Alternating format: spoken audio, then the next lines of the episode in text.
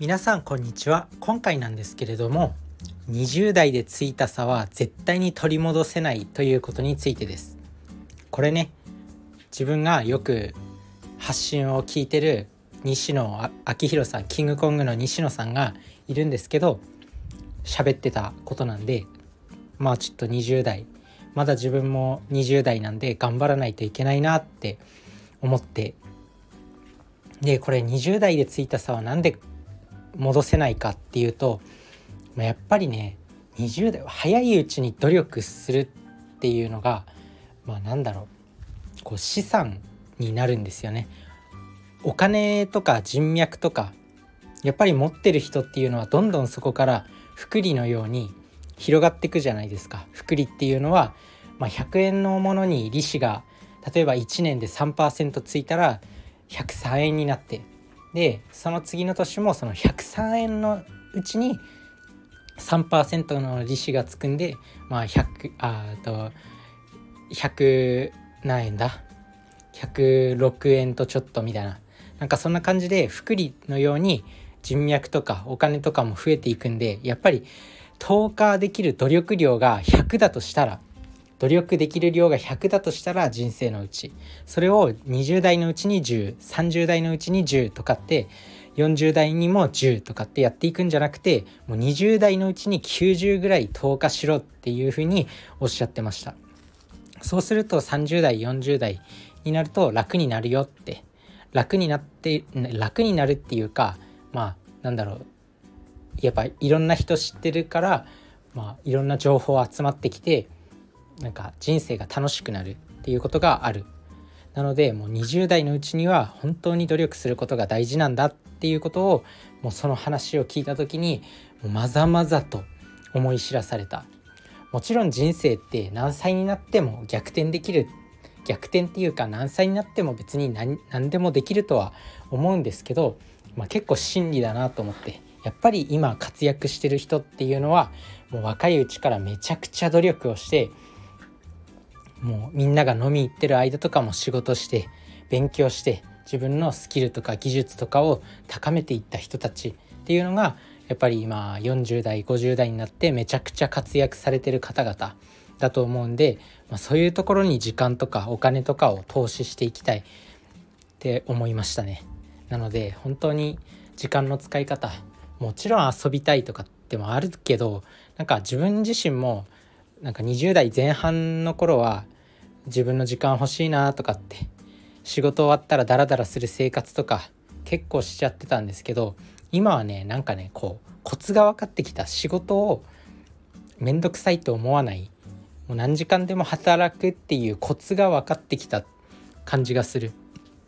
まあそれが何かっていうと結構淡々とやるっていうシンプルな答えなんですけどこう意外とやっぱ努力ってって考えると辛くなっちゃうんですよね。あこれこれからこのきついことをやらないといけないのかみたいな気持ちになってちょっとなんか萎えてしまうというかもうやる気が失せてしまうっていうことがあるんで、まあ、やっぱりこう淡々とやるもう結構思考を停止させてやるっていうのが最近のそのモチベーションを保つためのヒントなんじゃないかなっていうふうに気づいた。でそうするとなんか淡々とやってるとやったらやったで面白くなってくるんですよね。人間ってこう脳に即座覚っていうところがあってそこが人間ってこう行動するとやる気が出てくるっていう性質があるんでなのでまあ先に行動してからやる気が出るっていう順番なんで、まあ、そうやって淡々と思考を停止させてとにかく行動してしまえばもうやる気は後からついてくるんですよねだからその感じでモチベーションを維持していくのが結構コツなんだなっていうふうに最近気づきました。なのでこのコツを使って自分も淡々と作業を淡々と仕事を進めていく。でだんだんと仕事もね進めてくると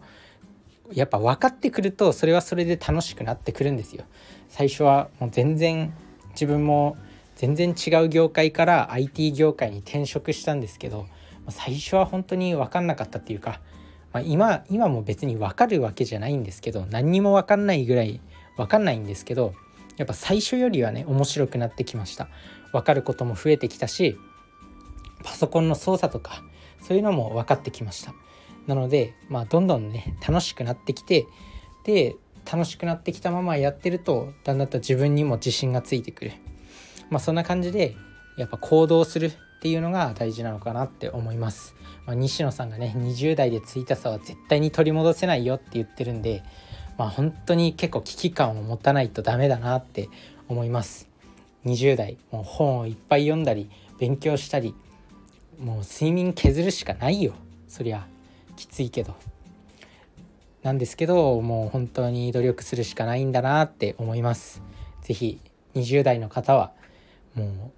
自分の持てる努力も全てを投下していきましょう。逆に別に20代過ぎちゃった30代になってもう30代とか40代とかの人でも全然まだまだ逆転っていうか、まあ、やり方次第では人生ってどこからでも変われる。それこそなんか80代の80歳になってから俳優になった人とか女優になった人とかもいたりするんで何歳になってからもやっぱ諦めないことっていうのは重要なんじゃないかなって思います。行動することはやっぱり重要なんじゃないかなと思います、まあ、前向きにね人生を歩んでいきましょう。それじゃあね。バイバーイ。